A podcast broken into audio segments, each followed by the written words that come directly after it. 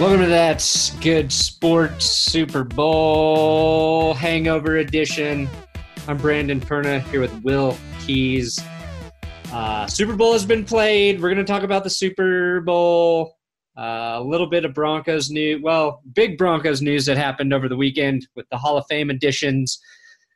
And uh, yeah, I guess just kind of wallow in the misery that everybody feels after the not only was the Super Bowl, I guess, kind of shitty for fans, but the outcome was one nobody wanted. We'll get into that. Edelman worth the MVP pick. Raiders, do they even have a home? And a couple new head coaches in the NFL, and Zac Taylor and Brian Flores. So they they call that a rundown. Will I told people what we're going to talk about? oh, cool. Job. Now do you? Now you guys know what we're going to talk about. Awesome. Okay. Yeah. So big news from Saturday night before the horror that was the Super Bowl on Sunday. We actually had uh, something good happen this week, and that was that Champ Bailey and Pat Bowlen. Uh, Bailey was on his first ballot, and Bowlen, uh, it's been a long time coming, but they're both in the Hall of Fame. Uh, Steve Atwater and John Lynch, of course, didn't get in, uh, but Champ Bailey and Pat Bowlen joined. Uh, Kevin Mawae, Ty Law, Ed Reed, uh, Johnny Robinson, Gil Brandt. I know I'm forgetting somebody. Um, doesn't really does it matter? It does matter. I think you got them all. Maybe, yeah. Champ, okay. Pat, Mawae, Brandt, Johnson. What's his name? Johnny Johnson. Oh, Tony Gonzalez. Oh yeah, Tony. Tony. Yeah. Tony Gonzalez, by the way, uh, kind of going scorched earth on the Chiefs. Their whole fan base. He, he's basically saying that like, you know, his years in Kansas City were great, but like, he, you know, the best years of his career were in Atlanta. Not that he did that much winning in Atlanta, but he did at least win one playoff game, which is one more than he did uh, in his many years in Kansas City. So I don't know. A lot of Chiefs fans turning on him too and saying that Travis Kelce is better, which uh, I very much disagree with. But uh, they have the right to their opinion. Yeah, I mean Tony Gonzalez was a he was a great tight end. How many mm-hmm. years did he have? I, he played. I mean, he played most of his career in Kansas City. One, two, three, four, five, six, seven, eight, nine, 10, 11, 12 years in Kansas City. Uh, then five in Atlanta. That's a long career for a tight end, too. That's why you got all those. It's a records. very long career. Yeah. And uh, I mean, yeah, and the latter the latter half of his career was less like uh you know, explosive tight end stuff and more just like being old and, and thick and like boxing dudes out dudes out in the end zone which worked really well with Matt Ryan.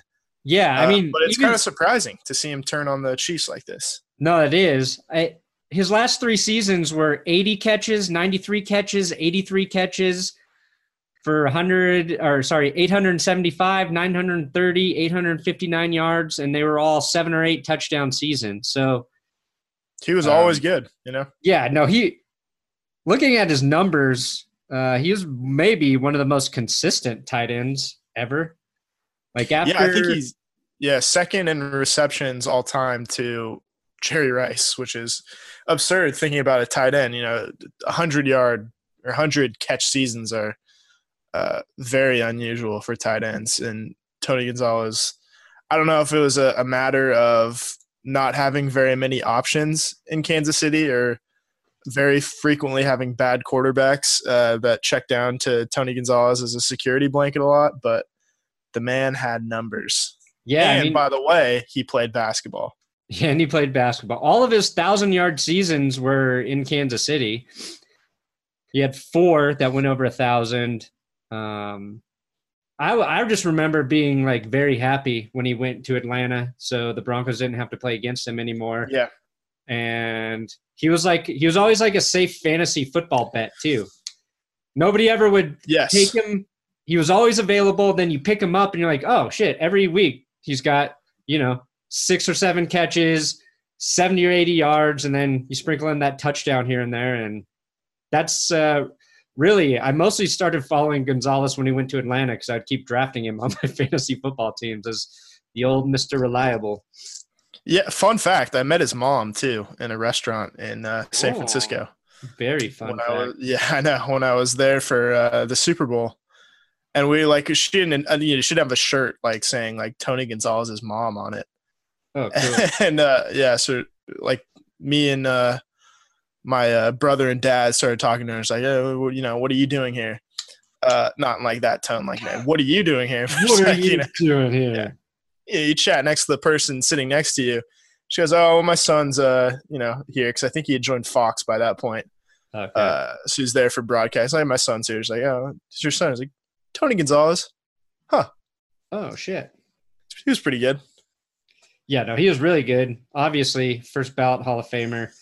Uh, and yes. I, I like maybe like him even more that he started a fight with Chiefs fans. yeah, no, I, I'd say, uh, you know, keep it going. I mean, But, uh, his the, the equivalent there is almost like if Peyton Manning started shit with Colts fans. You know Yeah, I mean? really. Like he played the majority of his career there, and then went somewhere else and had uh, you know a lot of success for four or five years. So Which just- is kind of like what he's done without saying it. Um, he would never publicly say anything bad about either of the franchises he played with. right. But uh, I think you can get the sense that like he takes the Broncos more seriously as an as an organization uh, than the Colts, which is something that John Elway did too. But uh, yeah, Probably not, exactly. probably not the first one, you know, whatever. Uh, the point is that Champ Bailey made it in, well deserved. Uh, Pat Bowlen also, you know, long overdue, but it's nice to see them in eventually. So, uh, you know, we're, we're the first time we've had two guys go in the same year. Uh, and then who's who do you think the uh, the next guy to get in will be? If not, let's say cross Steve Atwater off that list um, not because he doesn't have a chance of getting in, but like who's the next guy that maybe retired recently or is still playing that you think will uh, make it to the Hall of Fame? Hmm. Yeah, because I think the next guy is Steve Atwater. Uh, phew, that's a good question. I mean, Peyton Manning. Yeah, I guess that's a good point. I didn't think about that. That Probably pretty. Peyton. Um, because from like the Broncos Super Bowl years, you've got Sharpen, you've got Elway in, they've got Zimmerman in. Um, Yeah, it feels like uh, outside of Atwater, that you know, well has run dry. Yeah, I mean Rod Smith is an interesting player. I think.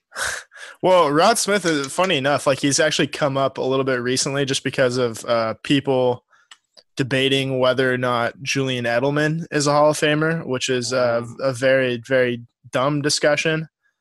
Uh, a guy who's got thirty, and I know like he just won Super Bowl MVP and he's won three Super Bowls. Cool. Uh, a guy with thirty touchdowns and like no thousand yard seasons, no All Pros, no Pro Bowls.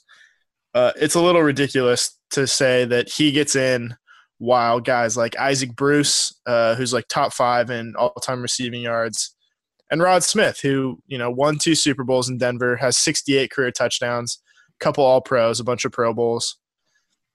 You know, he should, he probably should be in because Michael Irvin's in with very, very similar numbers. Uh, but I don't, he, he was too low profile, I think, um, to get in at this point, at this late in the game. Yeah, it's. Uh, I mean, he's just. I think he's the closest player you could debate that you know maybe Yeah. should be in. Uh, I don't know what with Champ going in. The thing that was nice was like looking back at old Champ Bailey highlights because I kind of just like forgot how athletic he was, how Oh, fast, both both how quick Champ Bailey was and how high he could fucking jump because he was like six foot tall, right? Six, he's like six feet tall, Yeah. six, six one, somewhere in there. But I felt like he could jump like he was like a six foot four wide receiver. It was insane seeing some of like the athletic plays he would make, and you're like, oh yeah, that's why He he, had- was so good. On top of like just understanding the game and being like a really smart corner. Um, And the stat that you pointed out, his 10 catch season, he was only thrown the ball at, or his 10 interception season, they only threw to him 35 times. That's nuts. Yeah, no, it's ridiculous. Uh, yeah, no, obviously some of those picks came off of balls that were not intended to go to him. But Champ Bailey, I think, is the leader in the clubhouse for best makeup speed, and that's how he got a lot of his interceptions. A lot of makeup speed. Uh, the three the three waves that Bailey basically got interceptions were um, he's just in the right place at the right time, which applies to everybody. Makeup speed was ridiculous. Uh, he burned Ben Roethlisberger like that a couple of times. Uh, just ridiculously acrobatic interceptions. And then there are plays where he would just run the route better than the wide receiver and catch the ball looking like it was the wide receiver. Yeah. And I'm thinking about like uh, a couple in that 2006 season, he runs this slant against Arizona. By the way, I was looking at his career like game logs and he must have had like a third of his interceptions against Arizona because the Redskins and the uh, Cardinals used to play in the same division for some reason, and they used to play twice a year. And he would just come up with like he had like a three pick game against Arizona his rookie year. Like had a couple two pick games, just like constantly get a pick against like Jake Plummer who, or whoever they're tossing out, like Josh McCown at quarterback, and uh, had a two pick game against Arizona in 2006. And there's this one play where Matt Leinart was the quarterback at the point, and um, Bailey just like runs the slant like a wide receiver, and it looks like Leinart's just like throwing it perfectly to him. Uh, and there's another one where like Matt Hasselbeck goes deep against the Broncos in 2006, and I don't remember who he was throwing to, but like Bailey like, catches it in the end zone in stride like a wide receiver and runs out of the back of the end zone like he just scored a touchdown. That's pretty funny. Um, yeah, just his his athleticism is like I think that's one of the things I remember quarterbacks talking about in terms of like facing him as a corner is his athleticism is off the charts and yep. that yeah sometimes he he like he knows the route the receiver's running and it's just like no even no reason to even throw in that direction because he knows what the what the other team's doing. And I think that's kind of like a similar reason like Aqib Talib had a lot of success through his career is uh, understanding you know how opposing quarterbacks play and how his opponents play and kind of just knowing those situations. Um, but it it wasn't it wasn't enough for him to help the Rams win a Super Bowl. So Yes. And Champ Bailey never never got a Super Bowl ring either, which is unfortunate. Yeah, that was very disappointing. Um, they should give him an honorary one for 2015, but I think Champ is such a man of high integrity that he wouldn't accept it. Although he probably coached, you know, he's probably like 25% of the reason Chris Harris is Chris Harris today. We'll go with that. We'll say, yeah, you know. Chris Harris. Chris Harris said uh, Welker, Wes Welker was harder to cover, but he was younger then. Julian Edelman is stronger uh, and catches the ball better in terms of comparing Wes Welker to Julian Edelman. Interesting. Welker will make it into the Hall of Fame. Uh, don't think Edelman should, but yeah, uh, that's because Welker had he like, play for the Patriots. He had all those hundred. He had like those hundred and thirty yeah. catch seasons. I know. Yeah, and he was an all he was an all pro in uh in New England like three times probably. But yeah, he basically invented that position. Yeah, the slot. Like the yeah, the white slot wide. Well, all due respect to Brandon Stokley first, but that's uh, true. Yeah, basically the original slot machine. Uh, speaking of the Hall of Fame, though, the Broncos are likely to play in the Hall of Fame game on August 1st against either the aforementioned Kansas City Chiefs or the Atlanta Falcons. I like this not because I, I think it matters or I care, but um, it's just nice to like you know after a long long summer to get one extra Broncos game that uh, 80% of the people on the field probably won't be playing on, in week one. Uh, but it's it's just nice, you know, if you if you get like a a young quarterback, it's always exciting to see him go like two for seven for you know 17 yards, uh, and then watch those highlights like over and over again, just waiting for the regular season to start. I'm excited. Hopefully, it's it's against the Falcons rather than the Chiefs because if it was against the Chiefs, you know, it'd be like run up the middle, run up the middle, slant. You know, there'd be like three plays because no team would, you know, want to uh, give up anything from their playbook to the other team. Yeah, it'd be weird to play a division a division opponent. Uh, the first thing I thought about when I heard they are probably playing the Hall of Fame game was like, oh, good. That's that's one extra game I have to cover next season. the fucking video I have to make and pay attention to. That's a good point. And it's and, in the preseason. Yeah. Thank you. Yeah, and it's going to be back to back with uh, two Broncos Hall of Fame speeches. Yeah, it's going to be a busy weekend next August. But I think it's fair to, you know, put in a team with the most uh, Hall of Famers from that class. no, it totally Chiefs. makes sense. It makes sense. Uh, it was nice that Bowlen finally got, got in. That felt like a foregone conclusion. Yes. I was a little surprised Steve Atwater didn't make it. Uh, and I bet you were very surprised that Ed Reed was there, Will. but you yeah, were really see, surprised. Um, I don't really have an excuse for that Since one. when I asked you last week, you said no. I think we, yeah, no, I think we all get it. Um, okay. Okay. Yeah. I confused, let me explain myself. I confused his retirement with Troy Polamalu's retirement, which I think is fair because uh-huh. it came a year after. Oh, uh, yeah. So just drop it, Brandon. Just drop it. Just forget about it. Man, Ed Reed was so good. Ed Reed was he was so good. He, yeah, he was good. He was good. He was so good. And out of all the the Hall of Fame guys, he looks the coolest. Like Ed Reed, Ed Reed right now, with that like gray beard he's got and the hat he wears, like he just looks like a badass. Like I wish. Yeah, like he's like, anywhere from like thirty-five to eighty-five years old. yeah, it's like you can't pinpoint anywhere close to how old he is just by looking at him. No. Ed Reed. Uh, let's see. Zac Taylor, uh, who was just brought in by the Cincinnati Bengals to be their first head coach in 100 years, uh, first new head coach in 100 years. A little, um, I don't want to say like Cincinnati fans are feeling buyer's remorse because I don't think you can pin that on one game. Uh, but everybody who hired a Sean McVay clone, especially reaching as far as uh, the quarterback coach on the Rams. Not like you know Matt LaFleur uh, is a little bit different because he's been a lot of places and he was more than just you know the Rams offensive coordinator uh, two years ago.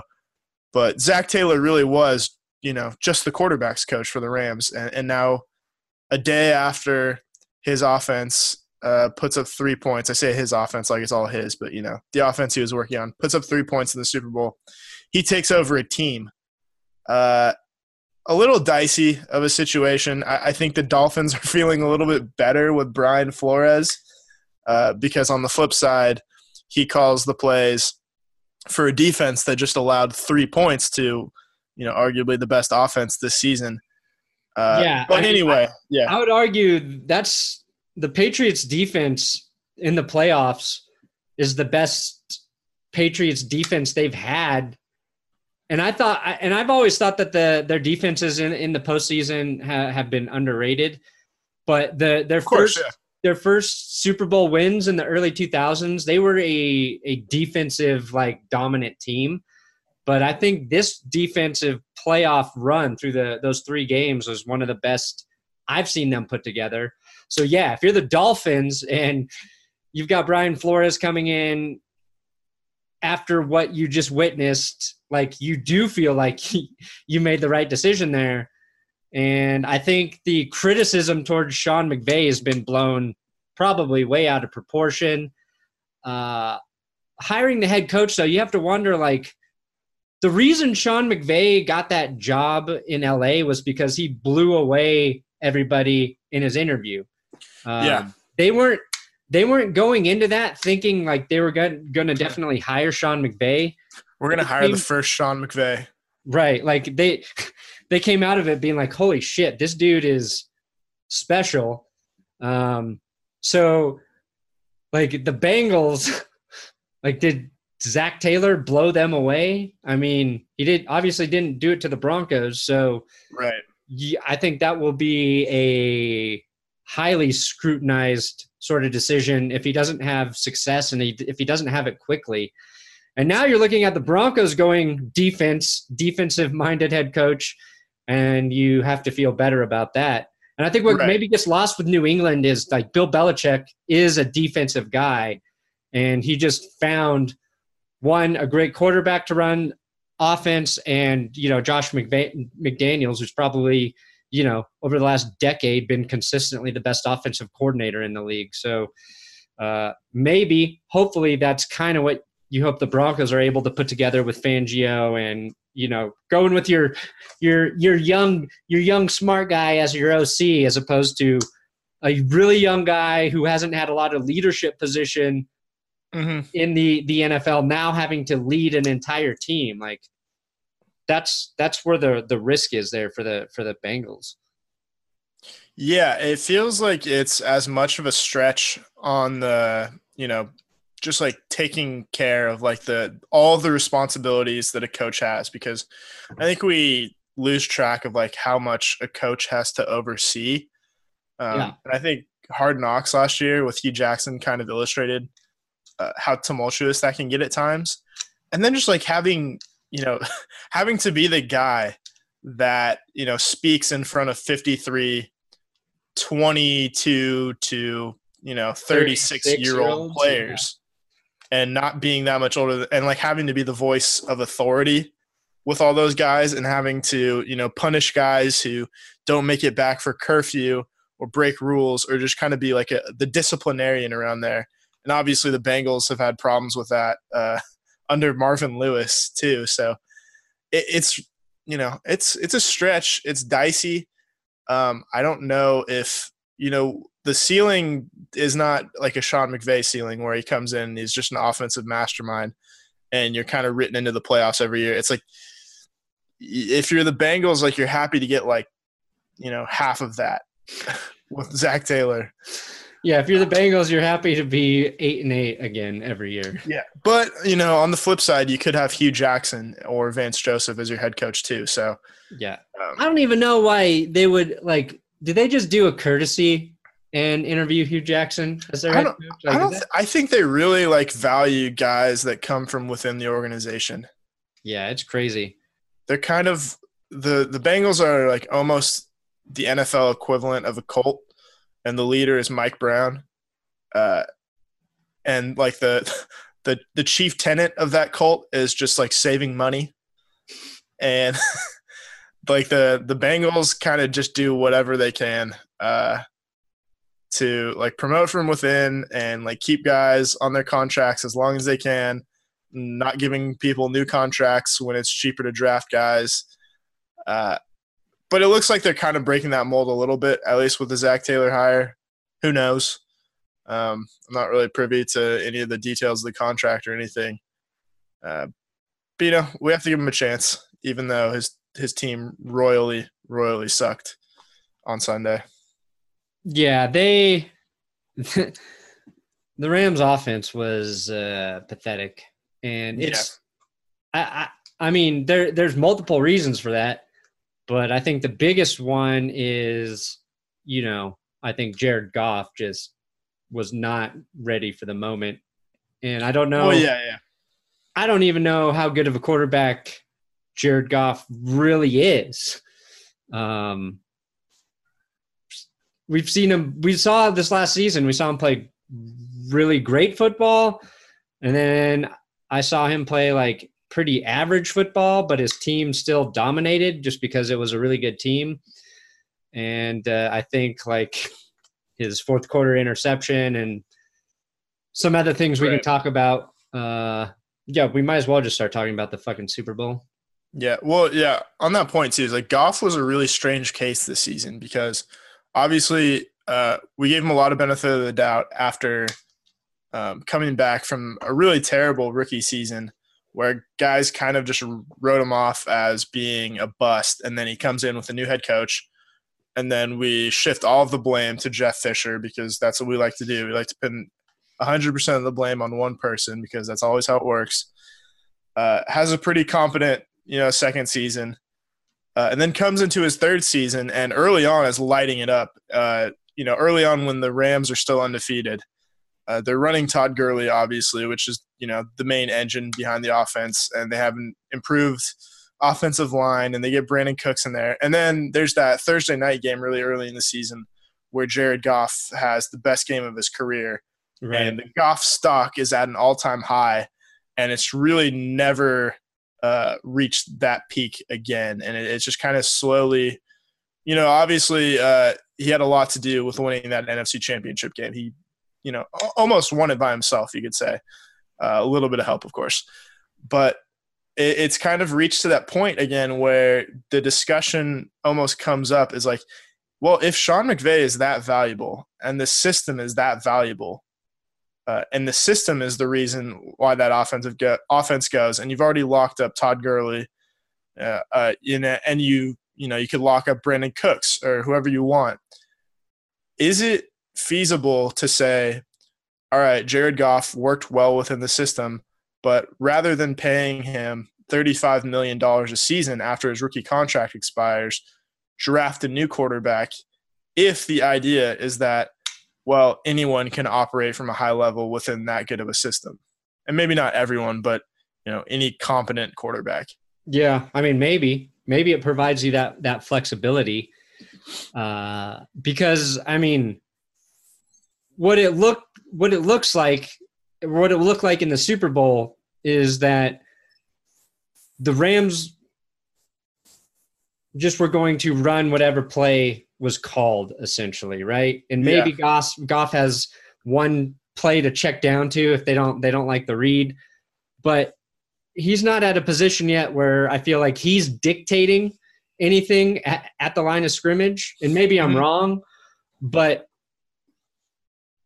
it just to me watching him in that game was one he wasn't dictating but two like he was also missing reads for open players and i think part of that was that the rams had success so much this season with like taking the the the deep ball and going throwing to guys who kind of like the way the Patriots get all the time. Like guys get get very open consistently. I feel like in that offense, but he had pressure.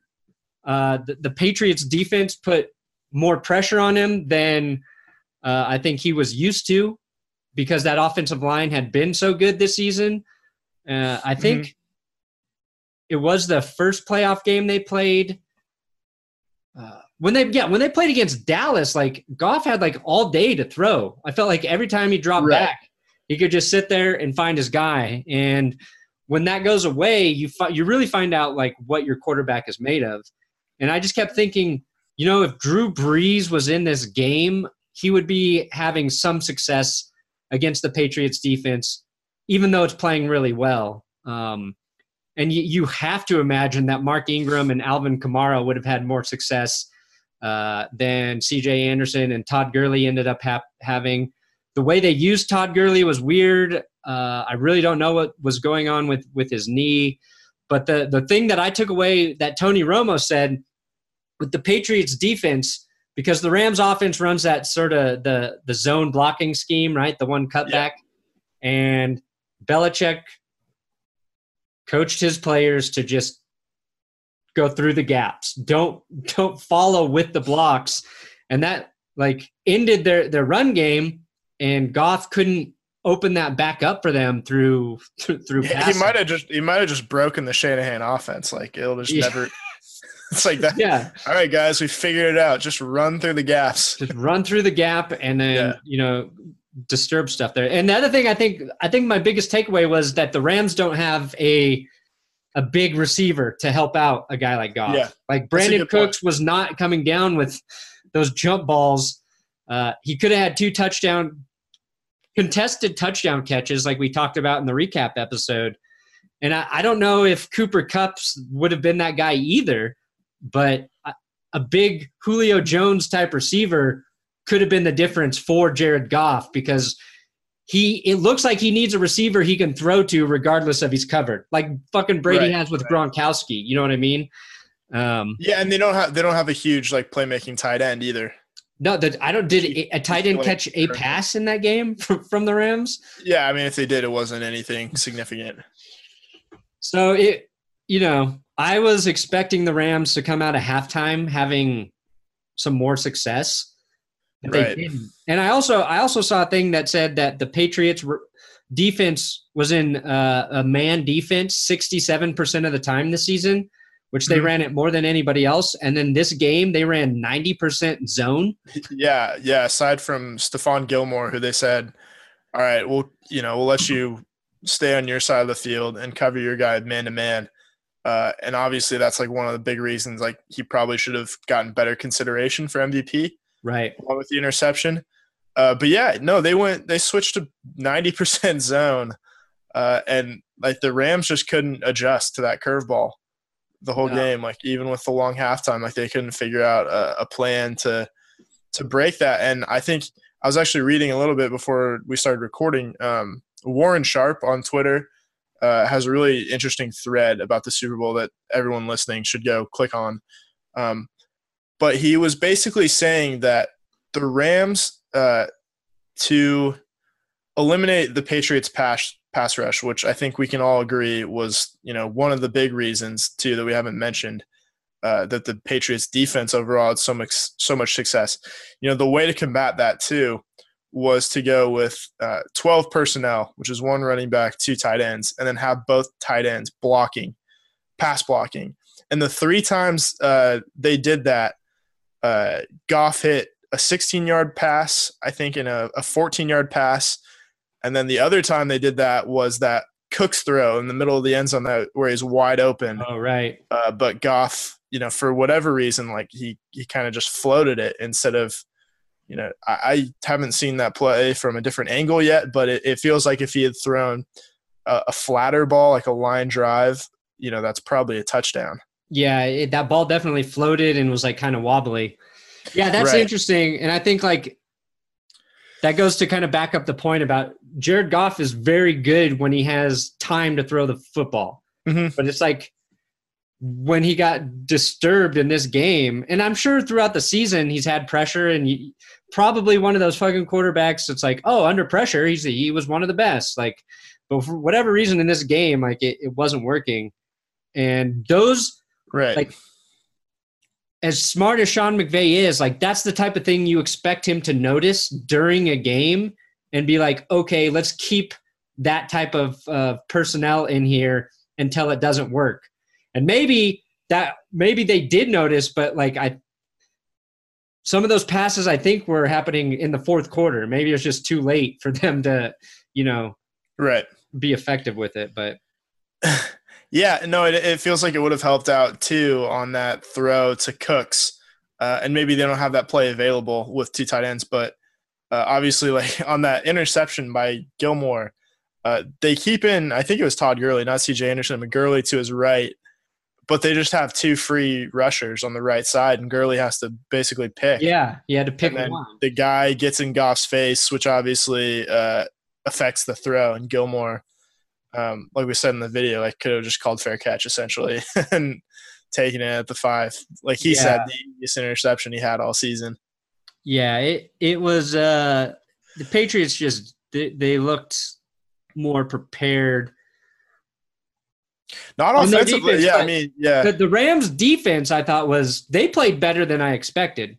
I Absolutely, thought Wade yeah. Phillips did Wade, Wade Phillips might have called his best game as a defensive right. coordinator and it was wasted. Like holding New England to 3 points for most of the game, like I feel like this here's here's the question. The Saints, I don't think their defense would have played that well, but I know I know they would have scored more than 3 Yeah. points. And I feel like the Saints on a bad day would have scored 17 or 20 points in that game uh, at the minimum. So it's like, do would the Saints have won that game being in there, uh, or would they have lost regardless because their defense wouldn't have done what what the, the Rams defense did? And I say that knowing that the Saints had a, a pretty damn good defense throughout the entire season. Yeah, I mean, it's hard to say. I mean, all you can say really with any sort of confidence is that it would have been a more entertaining game. Yeah, I think the NFL rule with the the penalty, it should have been that Drew Brees got to play in the Super Bowl, but with the Rams. Yes. No, I think that's perfect. Um, because he he could have Yeah. like. yeah, yeah, and you have to replace like Robey-Coleman for, um, I don't know, like PJ Williams on the Saints. Who, but yeah, I mean, I don't want to turn this into like a fuck the Patriots. Uh, the Rams got hosed by the officials, but that uh, that that first quarter penalty against um, Nickell Robey-Coleman for tackling Rex Burkhead, Uh, it, it was- it just like it, it kind of set the tone a little bit. yeah, and like I think the Patriots didn't even score on that drive. No, but that's a big penalty on a like in a field position game. Yeah, that's what I was gonna say. Is if I think that would have put him in a third and very long. So if the Rams stop him there and get good field position, which was something they really did not have uh, hardly at all in that game, hmm you know that could have been a field goal. Um, it could have it could have been a lot of things. The the Patriots punter too. He had a hell of a game. Was that was Yeah. it Ryan Allen. Ryan Allen? Like both Yeah. punters played pretty well, but he pinned that ball within the ten. How many times? Like three or four times. Like Yeah, I think so. Him and him and Slater basically. I kept waiting for a special teams mistake to happen, and and it didn't. Uh, except, well, I mean, Gostkowski misses a 46 yarder, and you know, Greg the leg misses in the fourth quarter. But Yeah, the game was Uh, kind of out of reach. I was waiting for a bad punt, a punt return, a muff punt. But I, I mean, that's part of the reason the game was so boring. Is Yeah, the special team play played happened. perfect, the defense has played perfect. right. Patriots offense did just enough to eke out a win. Yeah, which I guess that'll lead me to the next point, which is in a game where the defense was the story, and Stephon Gilmore. I okay, I would have said if the Rams, the way that game was playing out, if the Rams had won, I think the MVP probably should have been Cory Littleton. Littleton, um, and then I think you you know there's a really good argument to be made for a couple of Patriots defenders. I, I think you could have given it to Dont'a Hightower. Uh, or I think Yeah. you could have given it to Stephon Gilmore. I think the easier pick would be Stephon Gilmore just because he had the game sealing interception. Um, but obviously Edelman has the stats, and when we're thinking about uh, um, MVP in the Super Bowl, we're immediately drawn first. Like, how did the quarterback play? Well, Right. quarterback played pretty shitty. He had 13 points in total, uh, so it's probably not right to give it to him. And like, all right, anybody else on offense? Uh, no, not really. I mean, Sony Michel had one touchdown from two yards, but uh, that play was more like the result of James Develin bulldozing the defense out of the way. Right. All right, Julian Edelman had 10 catches for 141 yards, and it didn't really feel like they led to anything because uh, it didn't make a difference on that. Um, you know, it set him up for a couple field goals, but uh, it didn't make a difference on the touchdown drive. That was mostly Gronkowski. Uh, yeah. it didn't Yeah. set him up for that game sealing field goal by Gostkowski. It felt like a little bit of filler, just like something to do while, you know, no scores were happening. It didn't really feel like it affected the game. You, you go, the only argument like is he affected the time of possession in the Patriots' favor, Yeah. which I don't know if that's worth MVP. I think really it comes down to like he's like the only guy you can remember be like making plays on offense Yeah. throughout the game. And none of them were spectacular spectacular. It's like, oh, you got No. you got 9 yards on a third and 7. You got 13 on a second and 5. Like he was just the guy you remembered catching balls in the game because so little Yeah. offense was happening both ways. Um, Right. And I think we, we what we need to do is stop thinking about MVP in terms of who has the best numbers and think of like who affected the game the most. yeah. and who actually, you know, caused their team to win more than anybody else. Yeah, And I mean, if like, think about it that way, it's you know completely different. yeah, Stephon Gilmore, I think is huge because the Rams weren't able to throw the ball really at all in that game. He had the pick. He popped the ball out of CJ Anderson's hand, uh, caused like the you know the one fumble that went out of bounds. Um, right. I think if uh, a Patriot picks that up, I think Stephon Gilmore actually does win MVP. yeah, no, you're probably point, right. like, yeah, they set him for, set him up for a touchdown. Yeah, Uh, maybe the interception doesn't even happen at that point though if they score there. But yeah, because the on the interception he got, who was in? Who was who was in on the blitz? Was that Hightower blitzing there, or I'm not. I forget. I don't I remember. can't really say one way or another. because whoever blitzed there was just as effective as you know him making Right. Yeah. picks. Were just a terrible throw. Um, you know what the shitty yeah, thing can, is yeah. like if I think if Goff has like a stronger arm, you know, if he's like a Pat Mahomes or an Aaron Mm-hmm. Rodgers where they can be on their back foot and still sling it 50 yards. Like I think in that situation, even with the pressure, they throw it deep and outside where Cooks actually has a chance to maybe even catch it in that situation because it looked like he had a half step on Gilmore, but it's an underthrown ball because, you know, Jared Goff isn't, you don't think of him as having this crazy arm talent. The other thing that's interesting, so that was a bad pass by Goff. And if you go back to the Chiefs game where Mahomes had uh, the running back wide open Yeah. just overthrows him. It's like those are young quarterbacks just, you know, letting I think nerves get to him in, in a big game and not doing the right thing. Like watching both of those guys play so well throughout the season and then see them make mistakes like that in the the postseason just it goes to remind you like it's fucking it's hard on that stage to be to be perfect to be really good and It is too. Like, and I thought Goff played like nails in the NFC Championship game in a tougher Yeah. environment.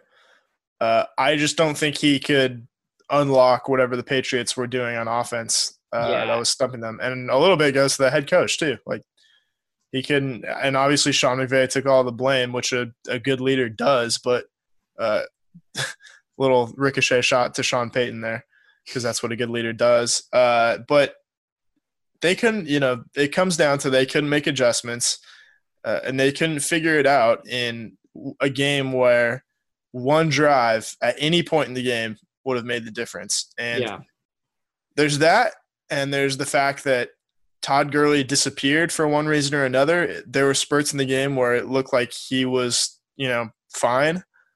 Uh, and then he kind of came out, and then Yeah, and and his best play gets called back for a no hold. Right. Yeah, for a phantom hold.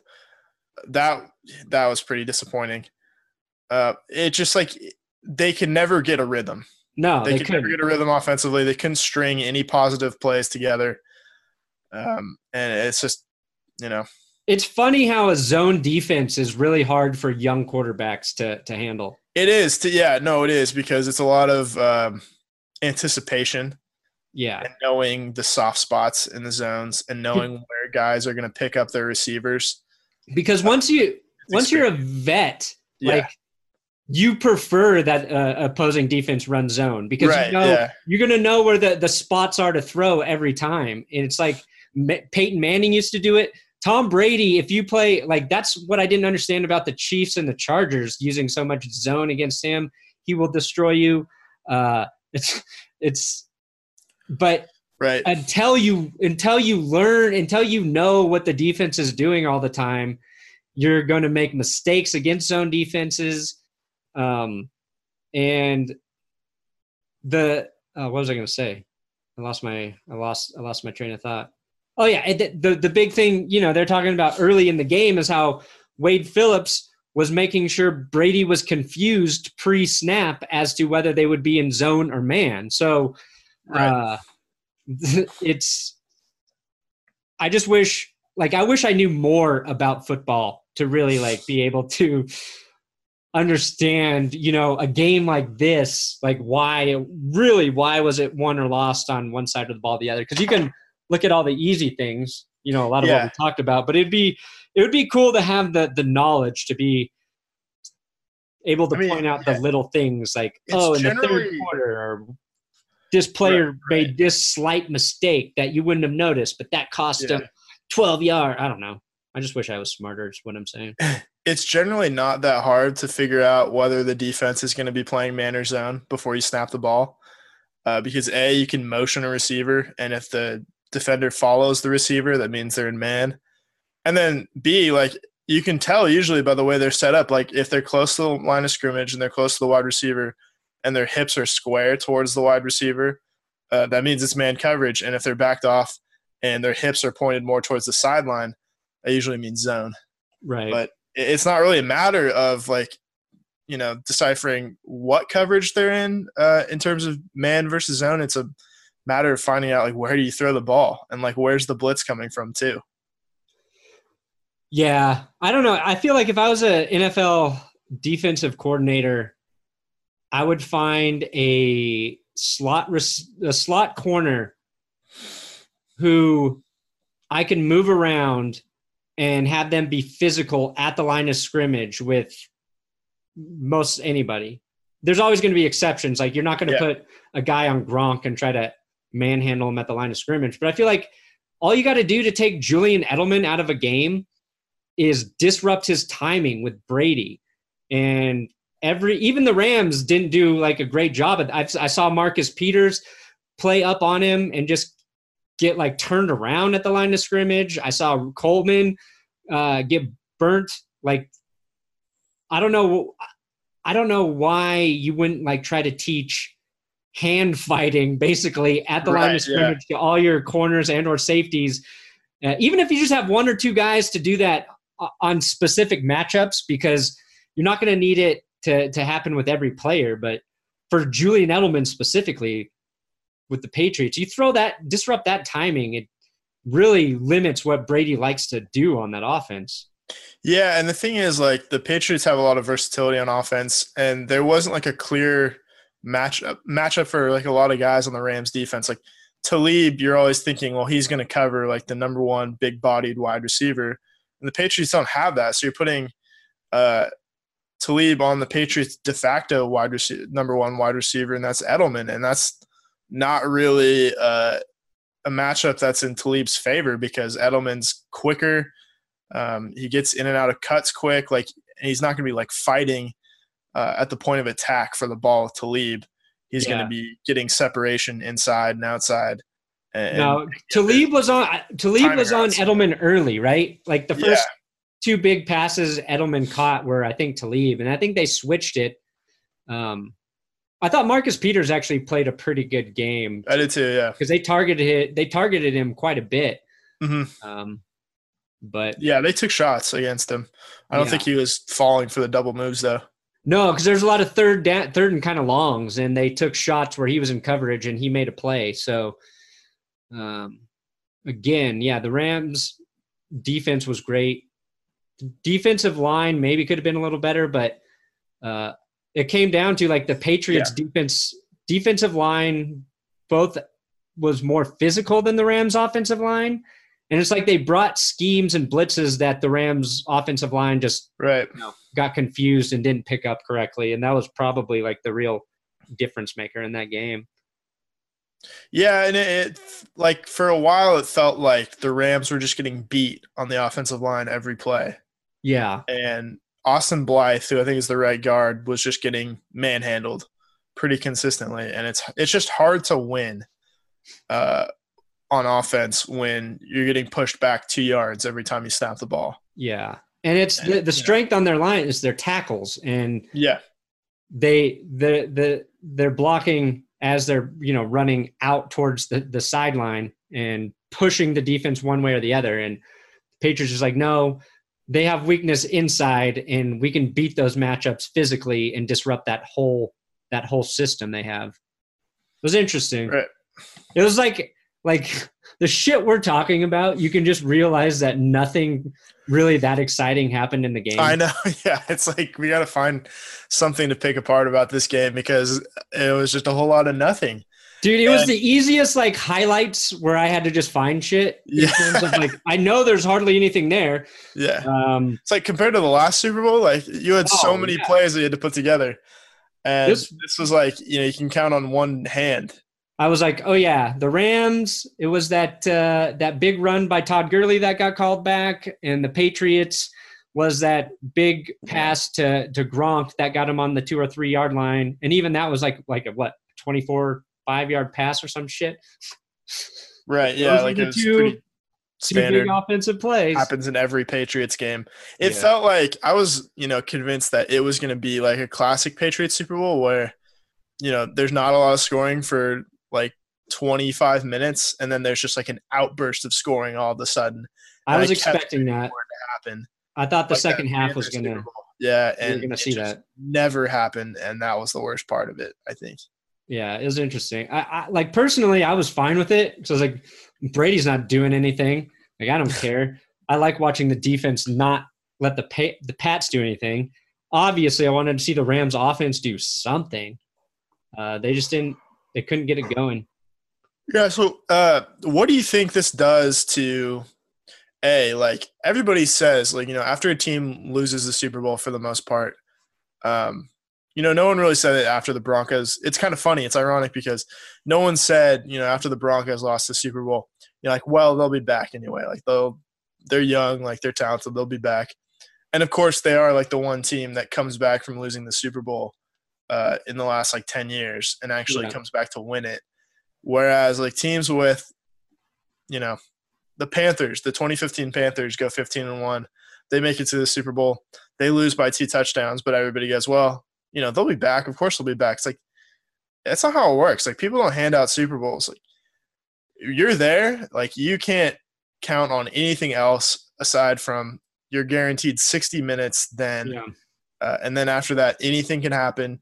You might have a losing record, you know, next year, like the Panthers, despite going 15 and one the year before.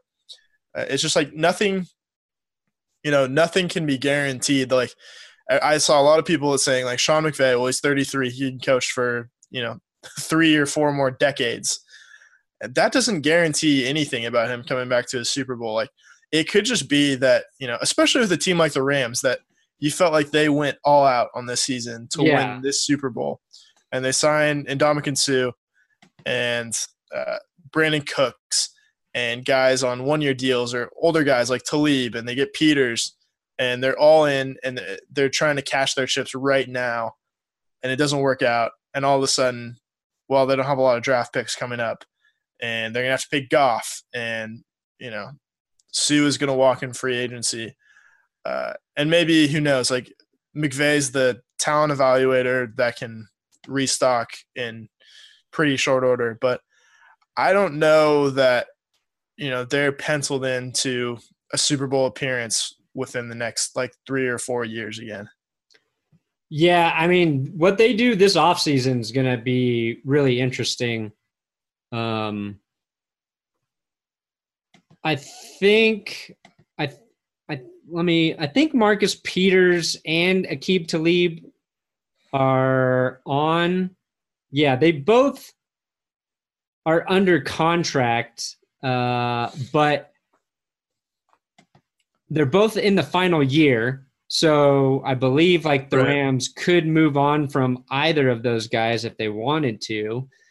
Their top paid players are Aaron Donald, Andrew Whitworth, um, Yeah, Whitworth Michael you might not come Brockers. Uh, so, and yeah, it, it'll be interesting to see what they do moving forward because they did go all in for this year. That was clear before the season started. How they manage the cap situation and limited draft picks. Uh, I'll be curious. Like I, I, I think they'll be good next year, but there's nothing about them that says they're going to be better than they were this year. Right, Um, and that's a team that barely made the Super Bowl. Yeah, I thought the Eagles had a chance to be equally as good this last season um, because they were going to have a lot of their key pieces. You know, they moved some guys around, but for the most part, the the core w- was still there. But you know, they struggled throughout the season, got lucky to get in the playoffs. So you're right; it's there's no guarantee unless you're the stupid Patriots. The Broncos, it was different because I think they had Peyton Manning at the time. That's why everybody Yeah. expected them to be back. and a lot of guys that you know won the Super Bowl in the last year, their rookie contracts like Trevathan and Malik Jackson, uh, that could just say like, "Well, we won the Super Bowl. I'm going to go get paid now."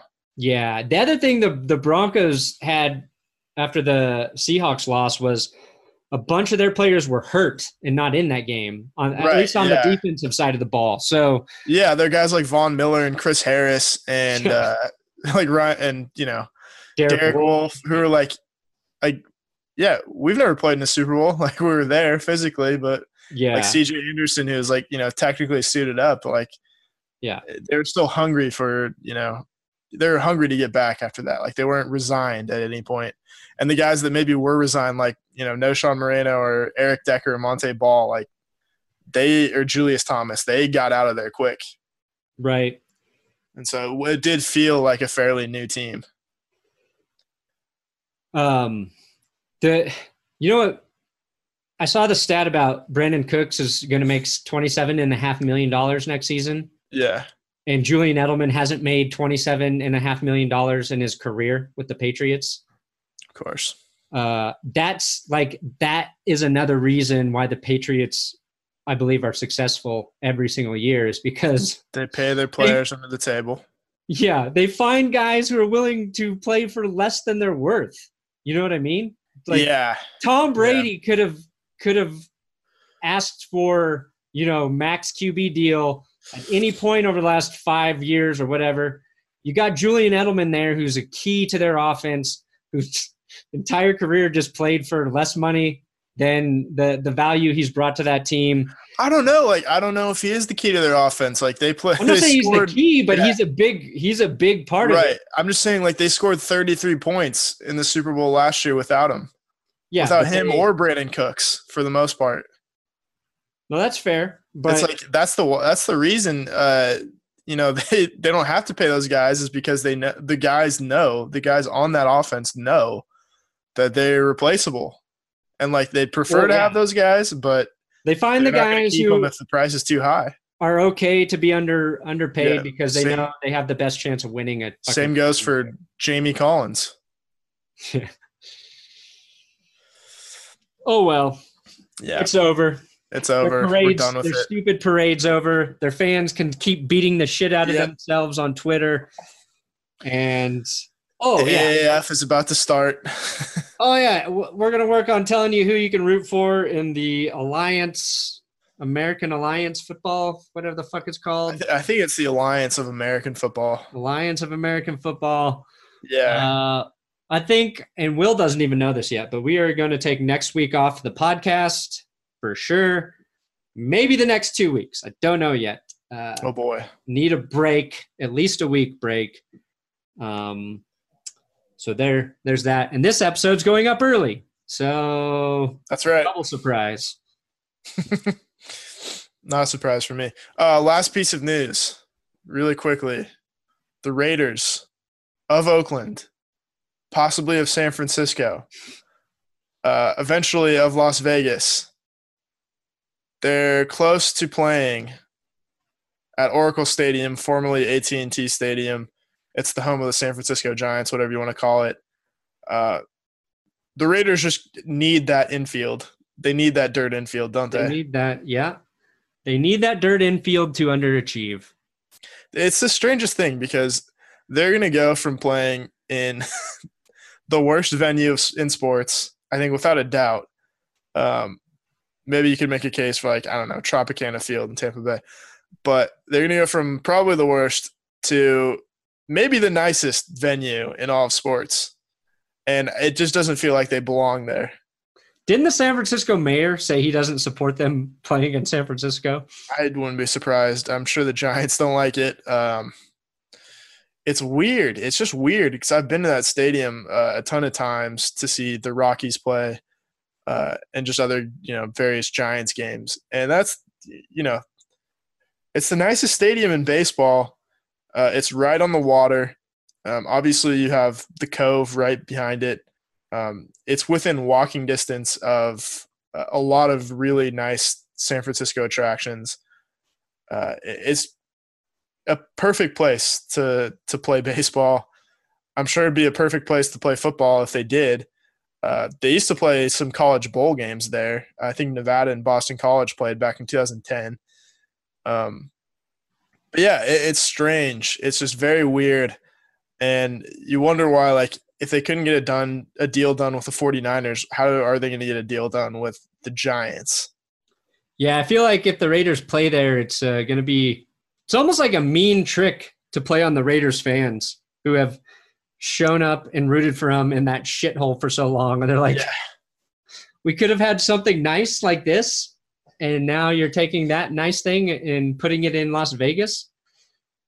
Yeah, it's also a very windy venue because it's like right on the water, and there's nowhere. Uh, Uh, I can't think of any like football stadiums that are that close to the water because literally, like you can hit a home run, Right. and you know, there's the splash hits and everything like that. So it's not like uh, it, it is like when people say it's on the water. It is on the water, and you It's have on- that. it's on Alcatraz. That's it's on Yes. the island. yeah, you got your geography perfect. Um, so yeah, no, it might not be uh, very helpful to the passing game or the kicking game, uh, but who knows? The Raiders make it work. They make it work. I don't think they're. I don't think it's going to make a huge difference where they play. I don't think they're going to be all that good next season. Um, Yeah, it's just kind of funny that it's three look strange. three of the four LA teams don't have a, a home stadium right now. Yeah, no, it's bizarre. It's Um, displaced. the displaced NFL teams are all in California. Right. That being said, uh, we'll probably try to buy a ticket to see the Broncos play there next year. 'cause Cool. that'll be interesting. Yeah, wherever it ends up, uh, they should know by next week when we're not Let's doing the so. podcast. Yeah. All right. Well, I'm glad everybody listened to this thing. It was not fun at all to talk about the Patriots Nope. Super Bowl again, but we did it. We made it. We made it. We're finally at the off season, which I know we're all looking forward to. We've got the we Oscars. Finally have stuff to talk about. Yep, we got the Oscars, and then we've got free agency. You know, That's right. And then uh, we're gonna unleash uh, our mock draft 2.0, then Hell our yeah. 3.0, then our 4.0, and then eventually our oh. 5.0. make enough, you're gonna get some picks right. Yeah. No, you just collect all the right picks Yep. you know, together, and then count that Yeah, as called one it. draft. Called it. Yep. All right. Thanks for listening to That's Good Sports Podcast. Bye.